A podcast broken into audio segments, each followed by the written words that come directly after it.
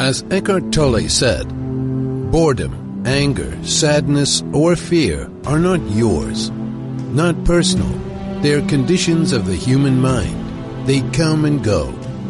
Nothing that comes and goes is you. Join Sue Jackson every Tuesday at 10 a.m. for Finding Human, a look at the wonder that is the human mind, right here on 101.9 Chai FM. Hello, this is Finding Human. I'm Sue Jackson, and my guest today is Sean Waters. And our topic is the choice to be your best in a high tech world.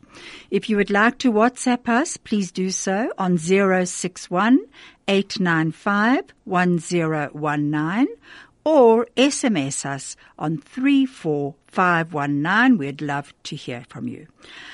Uh, before introducing Sean, I would like to just say that we are dedicating this program to Sean's father, Eric Waters, who passed away this year. A father whose love for his son was absolutely unconditional.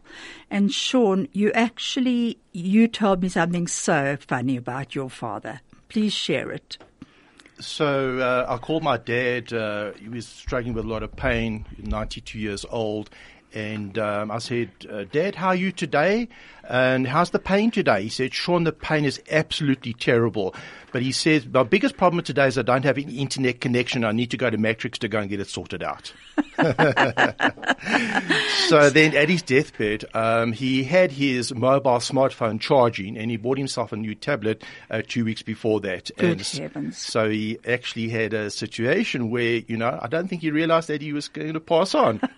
so this phone is charging. oh, that's too lovely. It really is. Um, now, I would like to introduce uh, Sean.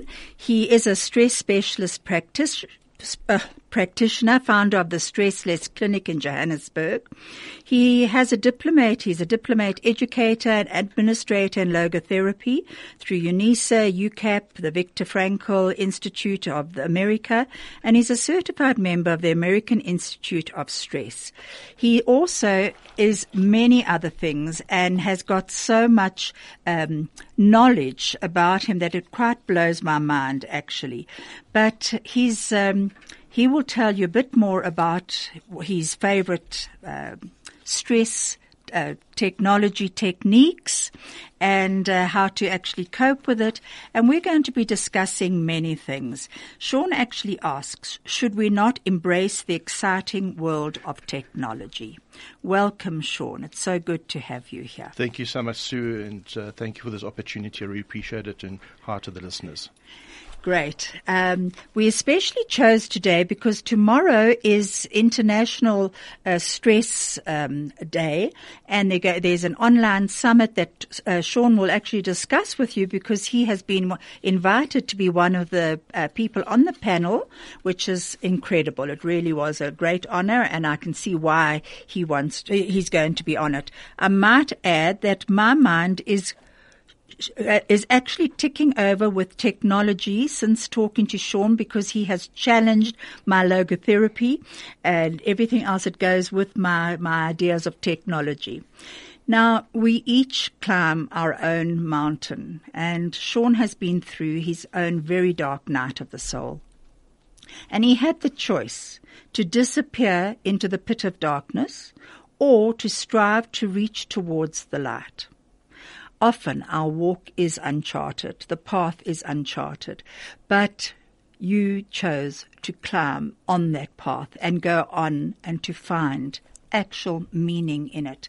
This striving towards the light actually made him choose to face his challenges and to begin the search for meaning and the purpose and ultimately into his healing of his very being.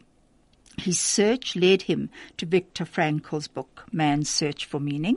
I think before then, and he's just holding it up for me to see, right, you and I are on the same page there.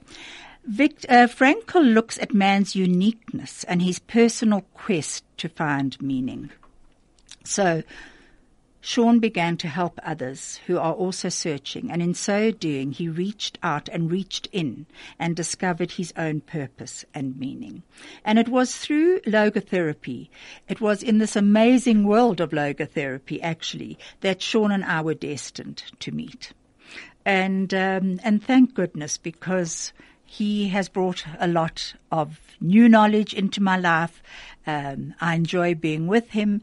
And Sean, tell me a bit about what actually, what was the main thing about finding meaning for you? Thank you, Sue. I was a lost soul, um, dark soul, as you mentioned. Um, I was doing, I was doing negative things uh, in life. Um, I wasn't looking at the positive things. Um, I just wasn't who I could have or should have been. Um, I had an incredibly loving family who unfortunately I didn't give them everything that I should have or could have. Um, and I was selfish. Um, I was just on my own mission, as it were, on my own path of destruction. And um, I think that that uh, comes to a stage when you self destruct mm-hmm. uh, and you self implode. Um, and then you say, well, what's happening? And then you have to kind of grapple around and try and find out what you want to do. And I remember that uh, a, a rabbi uh, once said to me, if you want to change, you need to do and stand still and turn 180 degrees around. Hmm. I remember That's that, not easy. I remember that and actually physically did that. Hmm. And uh, th- from that day of turning 180 degrees around, I then decided this is what I need to do. Um, that I am unique, I am a, a, different person, I can be who I should be. Um, although I was taking from life, what can I give back to life? And that is so important, and that's what Frankl also says, uh, is to give back what you take.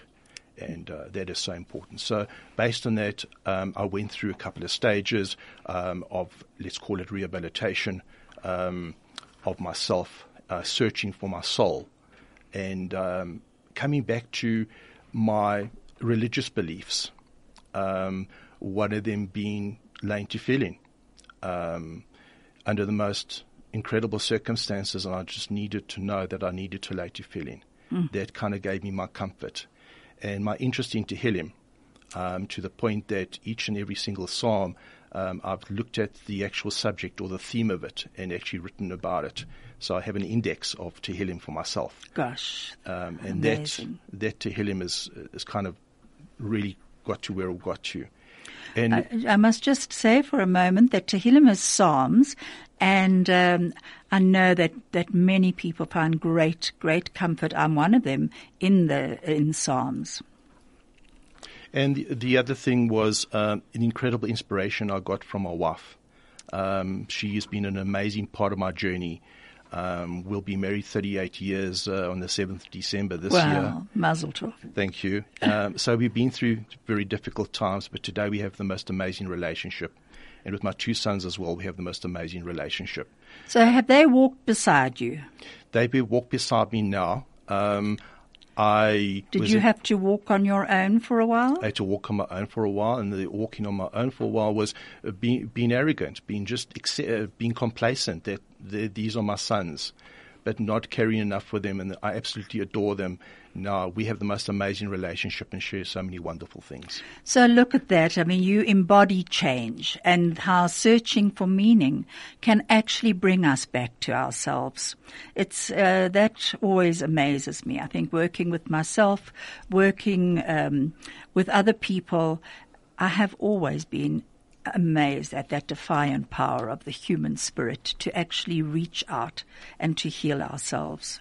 But, but, as I mentioned to you, one of the things is really important is that you have to look at that self-destruction and self-implosion before you can do that. Mm-hmm. And related to the 180 degrees, I just need to mention to you that I, I said to my father, Dad, can you please buy me Viktor Frankl's Man's Search for Meaning? And in fact, he did on the 21st of August 2011. And I still have it here. Gosh, is that And I carried it around with me. And uh, this was an incredible journey. And I had so many related aspects of it that I've, I've looked at inside. We'll go back to that in a moment. From talk to music, from Johannesburg to Israel, from sport to business, this is 101.9 Chai FM. Hello, this is Sue Jackson on Finding Human, and my guest today is Sean Waters, and our topic is the choice to be your best in a high tech world. You may WhatsApp us on 061 895 1019 or SMS us on 34519. Now tell me about the techniques that you use to actually remove yourself from your head, your own critic. My own critic is probably the most difficult one. exactly, that's why I'm asking you, because um, it's mine too. so there's two things that I think that are important that I try and do. And uh, if I get really stressed out or anxious, I then say, accept and acknowledge. Just those two words. They are enormous, enormous words, accept. Because if you accept something, you just accept it and acknowledge it. Embrace it. And then look at what you need to look at from there. Then also, I don't allow things to as, uh, be in my head for too long. I say I don't want to pay rent anymore, and stop letting it or allow a something to rent space in your head. so that's the one technique. Um, the other technique is when I'm really feeling kind of um, down, or when I wake up in the morning. One of the things I love to do is to go outside and to actually just look up and look into the sky and see the sun. And if I really feel I want to clear my head, I shouldn't do this, but I look straight into the sun. I let it blind me. I close my eyes and I can see the sun again. Or at night, to go out and go and see the full moon. And just appreciate that and look up at the stars. And very often what we do is we just walk and we look in, in our visual line. We even look down. Mm-hmm. We should always look up. And by looking up, we always accept and hold our hands out and see beautiful things. Mm. So that is my technique. That's so true. I told you once about the story of two prisoners looking out of the same very small cell window. And the one looked up and saw the sky, and the other looked down and saw the dirt. And I think that is exactly what you're saying. If we're looking towards the light, we're looking upwards. And uh, we won't encourage people to look straight at the sun, but they can certainly look at the light and appreciate the light. And I think that's one of the things that Modeh the prayer in the morning, our morning prayer, actually makes us realize, you know, when we see that we have come back into the light and into the day. Do you agree, Sean? I absolutely agree. And one of the things is also really nice is that uh, normally in the morning you're wearing slippers or sandals, but just go onto the grass, just actually feel the grass, take your shoes off, mm-hmm. and, and that feeling coming from your feet because you know we, we, we don't consider what our feet do for us. Our feet does everything do everything for us. We encase them in our shoes and our socks, and uh, do we care about our feet? So we care about all these other wonderful things, but our feet are something that is, is really we have to care more for, and we don't. You're so right. and I have a daughter-in-law, and she's probably mm. listening, uh, who doesn't wear shoes, and uh, I think people envy her the, the ability to actually walk through uh, any wherever she goes barefoot. Correct. uh, that's an additional feeling. It is an additional feeling. Now, tell me about the Stress Less Clinic, and well, actually, tell me about the stress um, uh, summit that's coming on? Um, so I belong to the American Institute of Stress. And uh, based on, on my membership, I'm now a diplomat member of the uh, Institute in America, uh, which I'm very honored and privileged uh, to be a part of. And um, I've always been I've been researching and writing about technostressology, which I'll explain just now, uh, what it's all about. And being a technostress expert, um, ISMA, which is the International Stress Management Association UK, were looking uh, for people uh, or experts to be on their panel um, on Stress Awareness Day, which is on Wednesday, the 7th of November, which is in fact tomorrow. And the subject being Does High Tech Cause High Stress? Right. And I was recommended by the uh, CEO of American Institute of Stress uh, to, to ISMA. So that was an honor absolute wow. honor to be recommended. Wow. A colleague in logotherapy to be on that panel. Wonderful. Thank you. So, and a panel of experts um, are from all around the world, and uh, you, I'm very humbled to be chosen as an expert. Um, on that, on this particular issue. So, um, how did they actually get hold of you on that? Um, well, as I said, I was recommended uh, by um, Heidi Hanna, the CEO of the American Institute of Stress, and she knew about my work uh, in techno stress, techno stressology. And based on that, she said, I think would be ideal. In fact, she's also one of the experts on the panel. So I really feel doubly humbled. now, tell people how, how to actually tune into that because it is an online stress summit. It is an online stress summit, um, which takes place tomorrow. It'll be the whole day, uh, same time uh, in the UK as the same time here. And um, if we, if you just log on to www.onlinestresssummit.com, you'll be able to uh, see all the various experts in terms of what they have to say about it, including uh, myself. Um, and then you can also see the uh, podcast uh, on Thursday.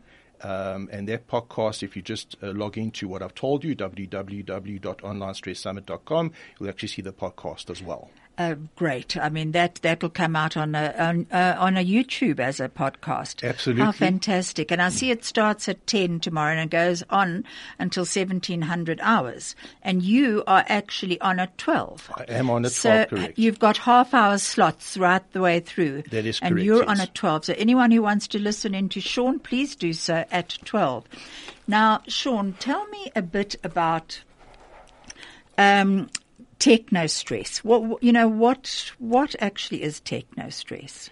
So I'm going to say the following to you. We are living in amazing times where the world is only a click away. Peoples of the past used to dream of aliens and metal objects circling in the sky, and then looking for a place to land and perhaps even interact with humans and converse in gobbledygook or googledygook. so, here we are today, November 2018, communicating with each other using our hands, our fingers, voice activation activity, visual reality activity, brain activated activity, as well as artificial intelligence, helping us in our activities. Our Google brain, because I call my brain our Google, can search for anything, including our imaginations. Our neurons are firing up in our brains, be it fight, flight, freeze, or excite. As human beings, we have the unique ability to make choices.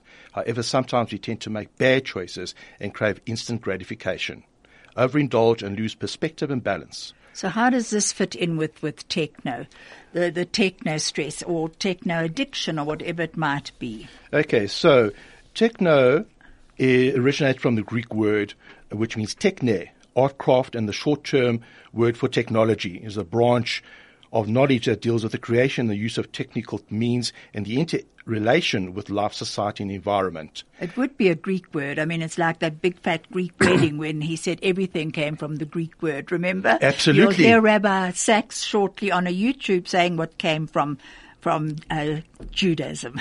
Correct, and isn't the word logo from logos is also a Greek word? Absolutely. So there we go. The best part of your day. At the heart of your community. All the talk. All the music. All the news. Chai FM. Hello, this is Sue Jackson, and I'm back with Sean Waters, and we're discussing tech world, the tech stress, tech, uh, uh, tech, techno addiction, and I wanted to know how did you actually get involved with this line of work? What what uh, pulled you towards it? Um, being part of uh, s- uh, the stress and enjoying uh, how to help people with stress and burnout. And by the way, that's a very simple thing to do. Um, so people often say to me, um, "How can you help with my stress?" I said, "I can't. Uh, you got to help yourself with stress, Right. But I can perhaps guide you in terms of how you can manage and cope with it." So that kind of evolved. And then one day, um, I, I saw my wife sitting down at the laptop and she said, I can't stand this little circle going around all the time. I need to press that button, and pressing the wrong button, this and that and whatever. And she's very impatient with techno. I know that feeling. and I think most people are. And I saw this and I thought, you know, maybe I can actually help you because we need a bit of patience. That little circle deserves to turn around, but maybe turn around more than you should. And uh, how do we look for something? We just press a button. And uh, that was kind of, well, wow, you know, why we just press a button? We're going to lose the information. And, and you become so stressed out about just these little errors that you're making. And it's actually very simple. Read the troubleshooting. Read the instructions. and that's how simple it is. So how And it that's started. life for and that's you. life. Read the instructions. So based on that, she inspired me to get involved in techno and to see how I could help people to deal with tech, technolo- technological stress based on uh, frustration with it. and you talk about eustress and and distress. So tell me a bit about eustress. Are you talking in the context of techno? Of techno Okay. eustress. So techno eustress, eustress means good stress. So I am an advocate of technology balance And technology balance is good balance of stress, eustress. So techno eustress is good techno stress. Okay. Distress is techno distress, is that when we take it on too much. We have techno addiction, uh, we have techno stress, and techno stress is more related to computer type uh, elements, uh, whereas techno addiction is related more to devices, which we con- conclude today and have today. Um, one of the things that we have in techno addiction, by the way, um, is that we say that uh, we just play in the stock market. Is that not an addiction? Isn't that a huge risk? You know, funny you should say that because I see that there's quite a lot of discussion at the moment in um, the in the psych world about whether to put um, addic- uh, techno addiction into the uh, diagnostic uh, book. Uh, DSM, but um, you know what they they are actually saying that there is gambling addiction, you know, uh, online gambling addiction, but techno addiction so far is, is not being put on yet. But there definitely is a techno addiction. Well, I can feel it myself sometimes. I mean, you've been pushing my mind to look up different things, the techno stress and the euro, you, uh, and the um, eustress and what have you, and that led me to something else and something else, and eventually, it, I'd been on for two hours. Well, that's wonderful. Uh, because that's what you should be doing and understanding how incredible uh, techno is and techno uh, technology is so amazing in our amazing world. As I, as I said earlier, you know, when I did my research, which took me almost three years, um, it was all about being able to interact and connect with the rest of the world through, through technology.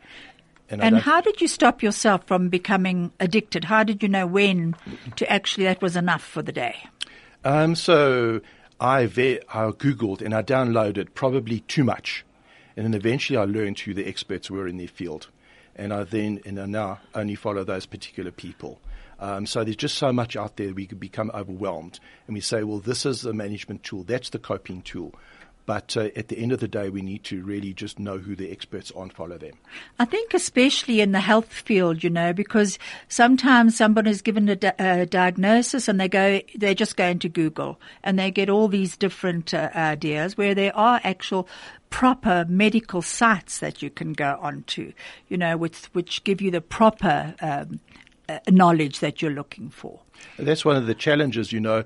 Uh, I work in, uh, fortunate to work in some of the emerging uh, EDs, emergency medicine departments, and uh, very often uh, patients come in with expectations of the doctor and say, I Googled this and I have this wrong with me. Um, and when they um, prescribe the medication, they say, but that's not the medication I Googled. You should be giving me this.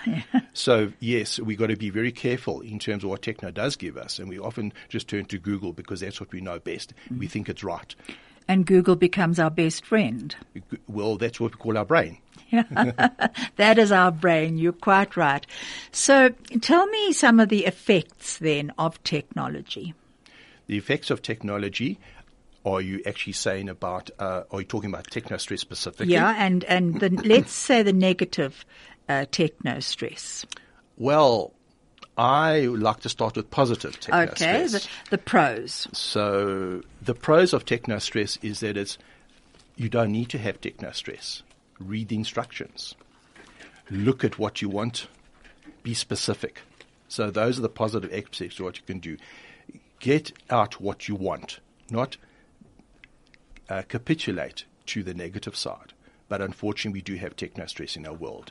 And it's a matter of managing and coping with that techno stress, which is normally related to our computers. It's normally related to, to our laptops and how we use it and how we abuse it. And uh, very often we say, but we don't know.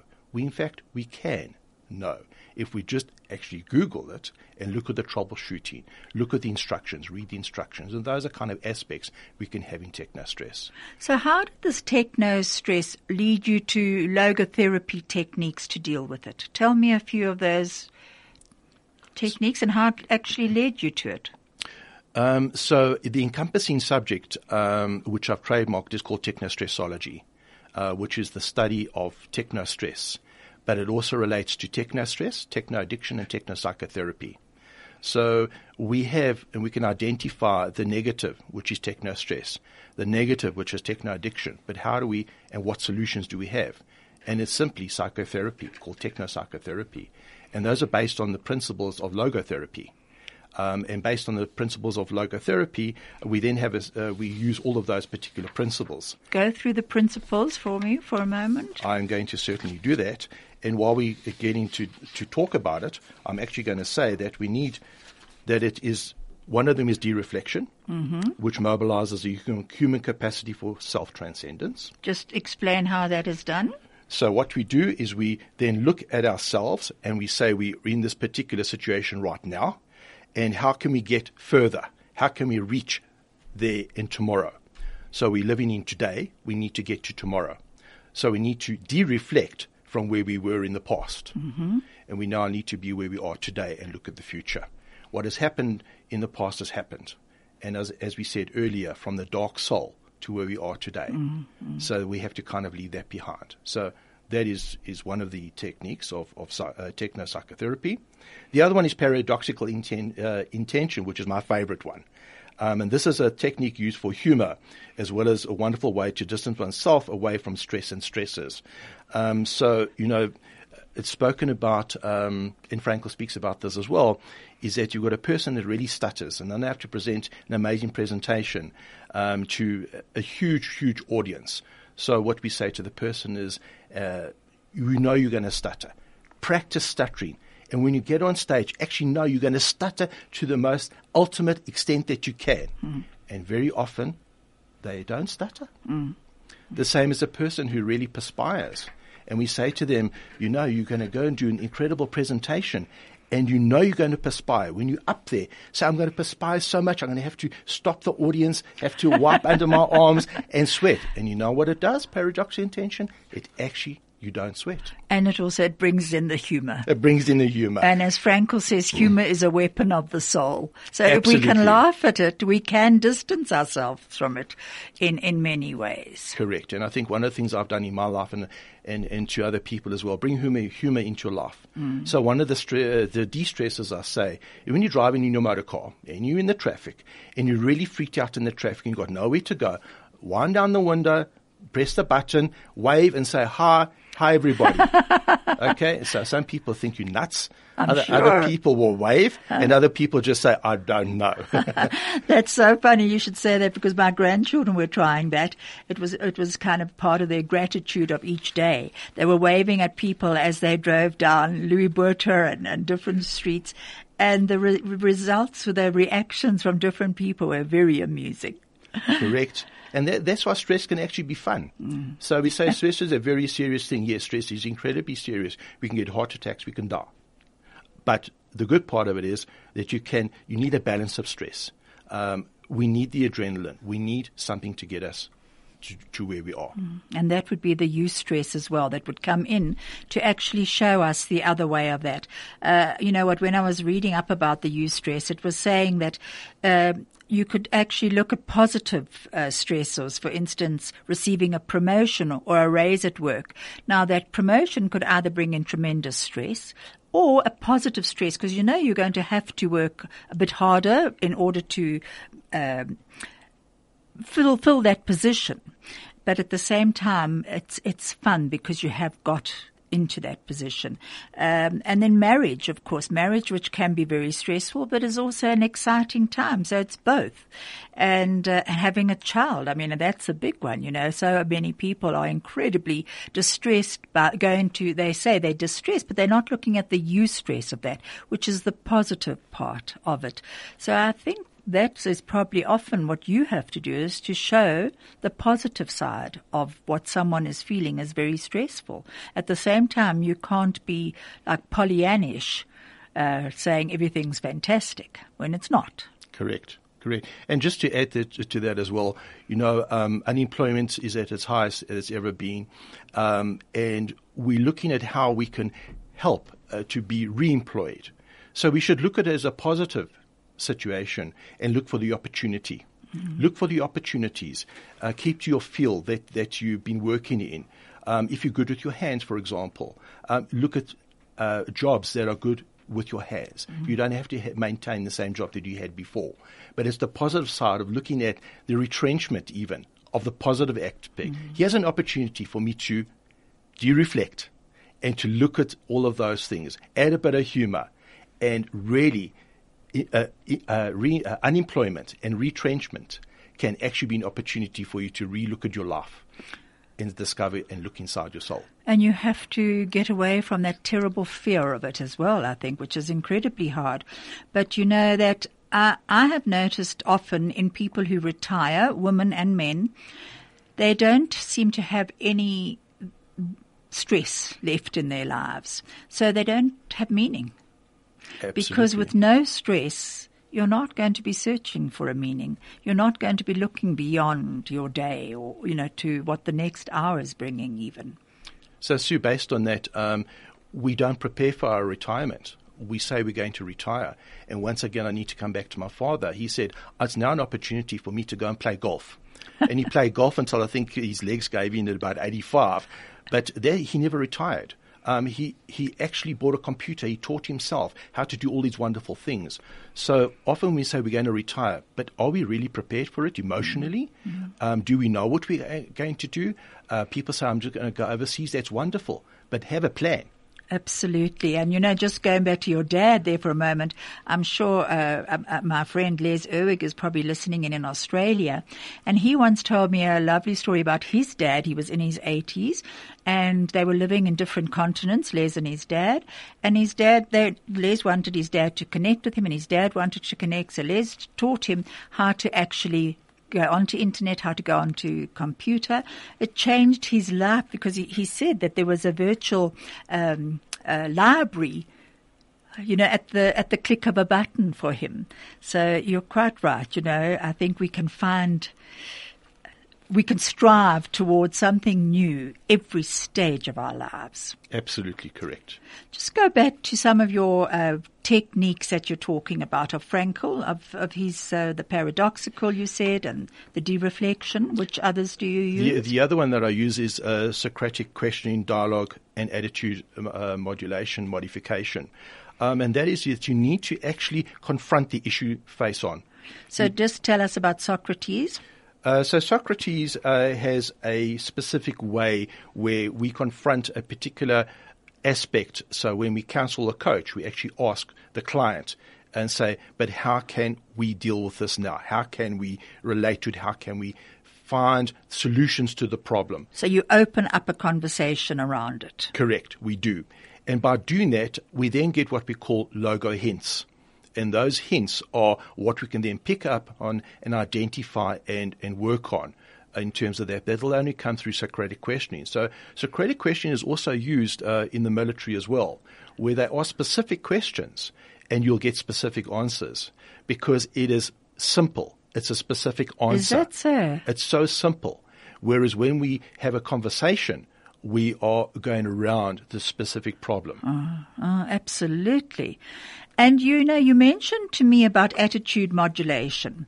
Just, uh, and I had to really go into that. It was about uh, Elisabeth Lukas, who, who's a very uh, well-known uh, logotherapist, and um, I had to quickly go back into my books on her and, and read up about it. Uh, just tell me a bit about you. You can summarize it for me. I'm not going to do that. Before we get to attitude modulation, you know, the most important thing in our lives is our attitude to anything and towards anything. Um, and I adopt that all the time in, in, in my in the way that I conduct my life um, is to have the right attitude towards something. So it can be positive or it can be negative. Um, and I absolutely love this the subject of attitude. And in fact, you'll see on my weights, uh, on my WhatsApp it says uh, attitude is latitude I like that. because um, if you have the right attitude towards something, you will have latitude to do anything and everything you want. That's and and attitude's a choice, and that's what Viktor Frankl very definitely said that that's always our choice of what attitude we're going to to decide on. Correct. Um, so Elisabeth Lukas, um, probably the expert uh, in in uh, logotherapy, she came up with the uh, particular study of attitudinal modulation. That means um, how can we use attitude and how can we adapt it. Um, so, in simple terms, for our listeners, attitude modulation is adapting the attitudes towards something. And so if we've got an unhealthy attitude towards something, it's it's looking towards a, a healthy attitude. Is that correct? Absolutely. It's exactly the opposite. Um, so once again, in negativity, we have positivity. So it's really that simple. Okay, so how would you do the modulation then, that attitude modulation? The attitude modulation, I would find out what my, what my client uh, is is um, what his attitude, his or attitude is, and looking at that, and I can then ascertain and say, well, I believe we need to change the particular attitude towards something. So whatever that towards to is, how can we then adapt it to be positive? But also we need to add another factor, and that's called values. Right. And if we have the right values, we'll have the right attitude. And I think that values are so important, uh, especially in our new way of, of looking at things in life. Um, if you want to cover that, we can talk about values very quickly. Yes, because uh, you know what? Uh, we talk about categorical values, really, which are the three types of values by which meaning can be discovered. So, which are the creative values, the experiential values, and of course the attitudinal values. What did you want to add to that? It's also called the meaning triad. Absolutely correct. You see, I did my homework I see you did you. your homework. I'm so impressed. yes, I, I think, and that's why we connect so well, you and I, Sue, in terms of uh, this logotherapy world that we live in. This is what it is. It's an everyday living experience. It's not something you have to add into your life. It's just living life the way it should be. And it's also that demand quality of life, you know, Sean, that every single moment of our day, we are actually making choices of how we move on to the next step. Or, you know, even uh, as we leave here, we, we have to look at what's the demand quality coming up next for us. I love that that word demand quality. I think that's that's amazing. I think demand quality is what you demand of yourself, mm. and if you demand something of yourself, then you're doing it for the real and the right reason.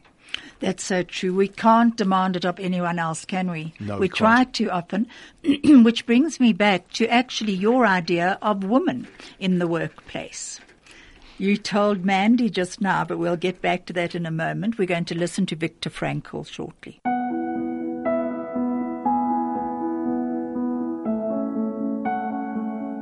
Blessings and best wishes to all of you at this wonderful occasion, celebrating the work and supporting the work of Jewish Interactive.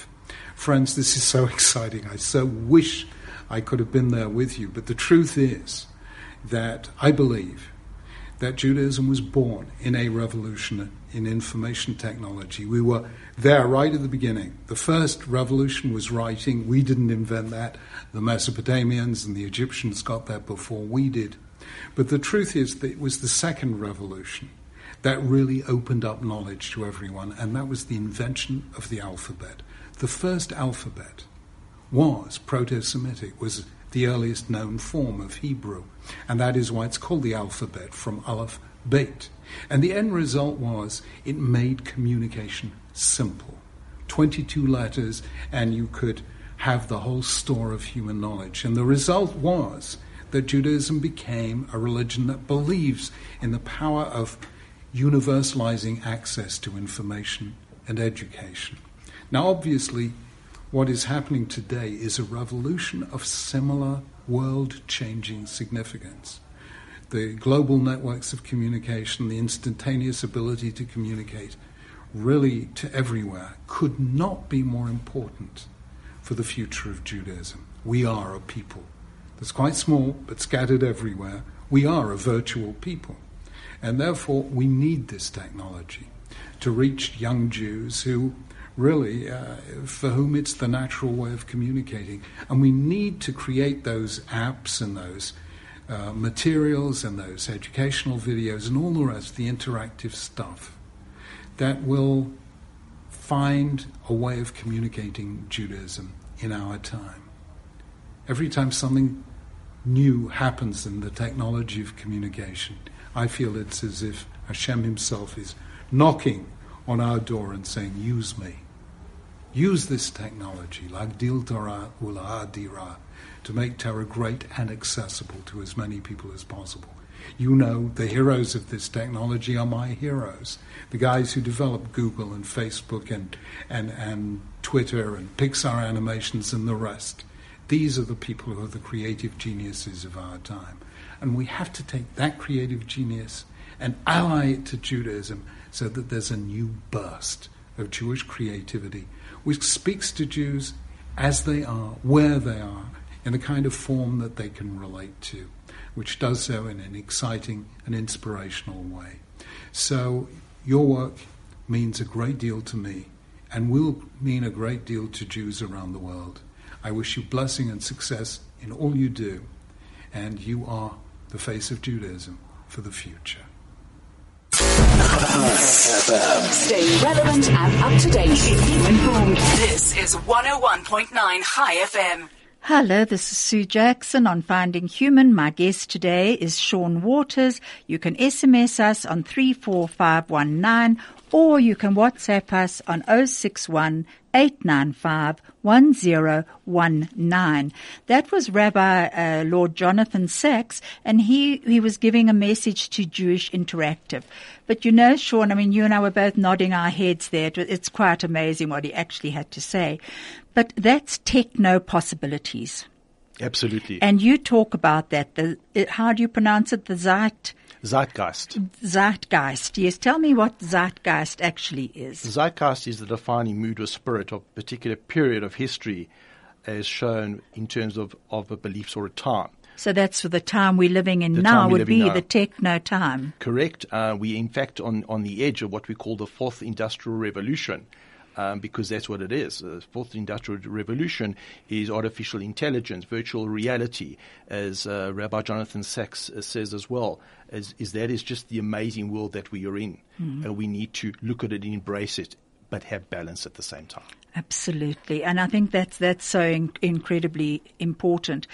Um, uh, you know what the benefits um, of technology? Of course, you you've seen in the medical field when you've gone in. You've also seen it in the business world, in the entrepreneur world.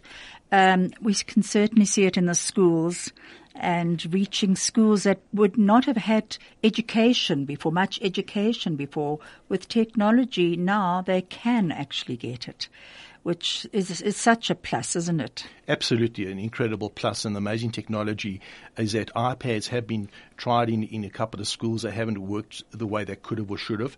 Um, but I think once again, uh, we didn't read the instructions. Um, mm. So I think it's, it's helping them to use it and to help them to not abuse it. Um, which is the other aspect, and which is a, a serious problem in the techno world, is how and we are able to uh, abuse the technology. We are able to go to certain sites um, which are not favorable in terms of what I would like, in terms of our certain values. So it is a challenge for us, and how do we do it?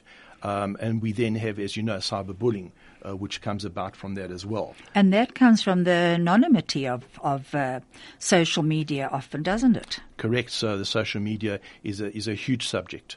Um, and, and it's one that uh, still needs to be explored a lot. Um, and yes, unfortunately, there are quite a lot of negatives related to that, but there are also amazing positives to that. Mm. You know, on the social media side, I mean, you do see, you know, on the one hand, it does connect us to other parts of the world, to other people. It keeps us connected, which is which is wonderful. Correct. But at the same time, you can be sitting next to somebody, and you see this so often in restaurants. People sitting at the same table, all on their own phone. So nobody's actually interacting with each other. That's correct. And I, I have a challenge uh, for all restaurant owners and say to them, why don't they have also a no techno uh, zone? Um, we say we have a no smoking, or how about a no techno zone? Wonderful. And, and people actually be uh, say, well, what are we going to talk about? And you know, that's what often happens at a table, is that people say, if you put down your phone, what you're going to talk about. But then we have this incredible thing called uh, the vibration syndrome, uh, the the uh, phantom vibration syndrome. So we have this ability that we want to just look and feel that vibration in our pockets or in our handbags of, of what's going on. And I just want to just allude you to a particular experiment that's done by uh, one of my uh, esteemed um, experts in, in uh, techno behavior, and that is Daniel Pink. Um, and he had a restaurant uh, where he invited, he had 10 tables, and the 10 tables, uh, 10 people seated, and the, right in the middle of, of, the table, he had a cradle for all their, all their mobile phones. And uh, for the duration of, of the dinner, um, if they didn't use their techno phones as a table, then that table would win in the most amazing prize. Um, so this went on, and um, so during during this uh, uh, visual video of what was going on, people say, "I just have to take that. I just have to take it. It's an urgent matter. I need to take." And they took their phone off the cradle, yes. and of course they get disqualified. And at the end of, the, of ten tables, how many tables do you think actually won? In other words, no person used their mobile phone. One table. Good heavens, is that so? What an experiment. Absolutely. Wow. So credit to Daniel Pink for doing that. Absolutely. I'm going to look him up as well on Google. But now going back to, um, the Viktor Frankl, the dimensions you, you mentioned, the, the different psychological, spiritual AI, artificial intelligence, for instance, and also lateral thinking. If we've got time, I would like to just mention lateral thinking for a moment, because that you open something in my mind to that as well related to lateral thinking. Lateral thinking is what I believe will make us a better person uh, to see the world in a better way. Now that was Edward de Bono. Who, Edward de Bono, correct. Right. And if anyone would like to find out more about his, his ideas of this lateral um, uh, attitude, go into his, uh, look up Edward de Bono and go into his YouTubes. He's got quite a few on creativity. So just go back to that for a moment. Tell me about it. So lateral thinking is uh, we so tend to have um, the situation where we just say this is what it is, but lateral thinking opens us to thinking about. And I like to encourage. We have the history. Where are we today? We have where we are sitting here right now talking, and where are we tomorrow? So lateral thinking is you can apply to anything in life.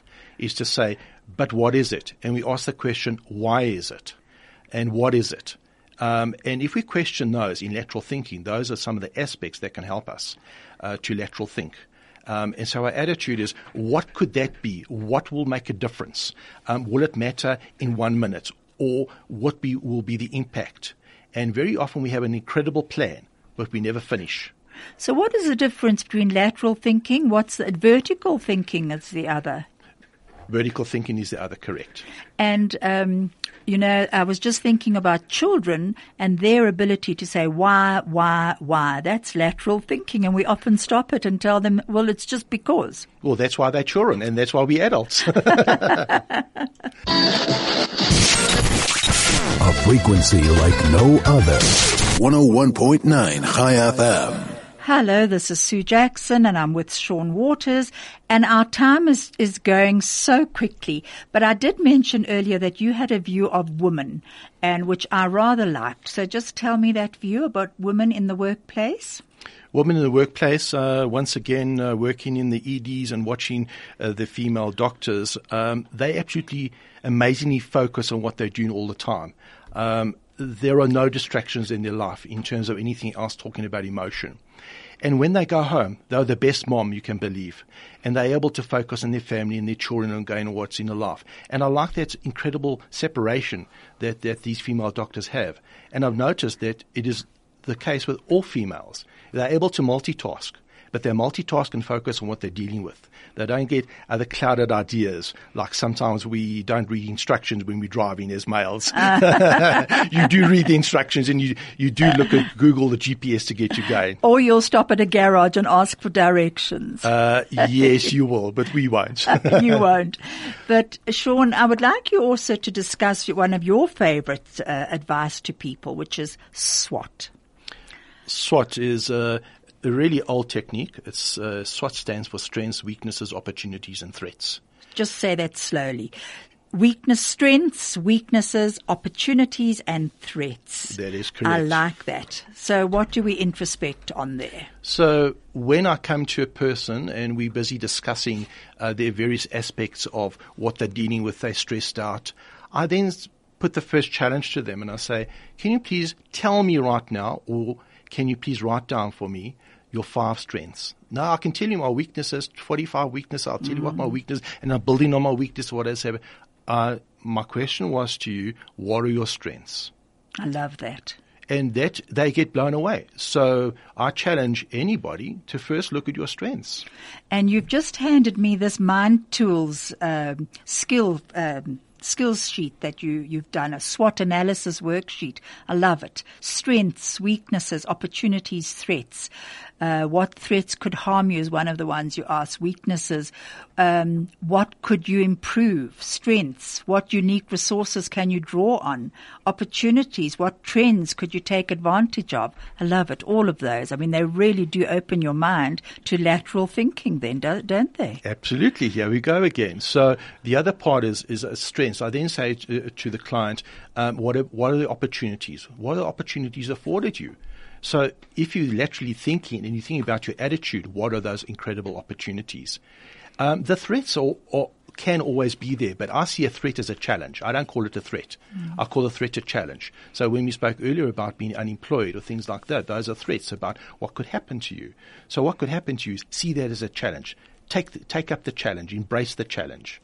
And that's certainly what you did in your life and what you continue to do, Sean, which is really amazing.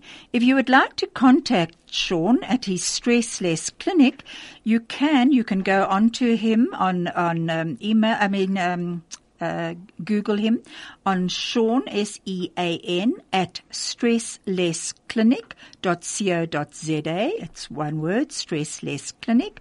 Or you can phone him on 083 783 2949.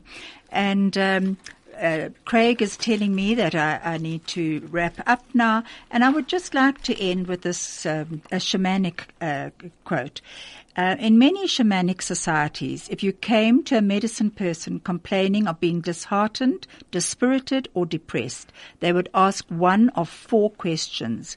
When did you stop dancing? When did you stop singing?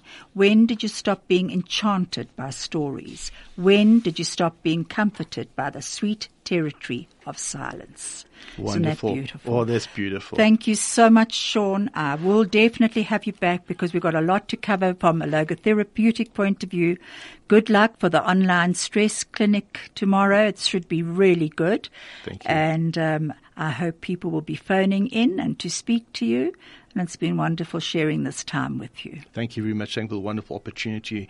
And thank you, Sue, to, you know, our connection has been amazing and great. And I'm sure it's going to grow from strength to strength. Absolutely. Thank you so Thank you. much, Sean. Thank you, Craig. We end with a lovely song.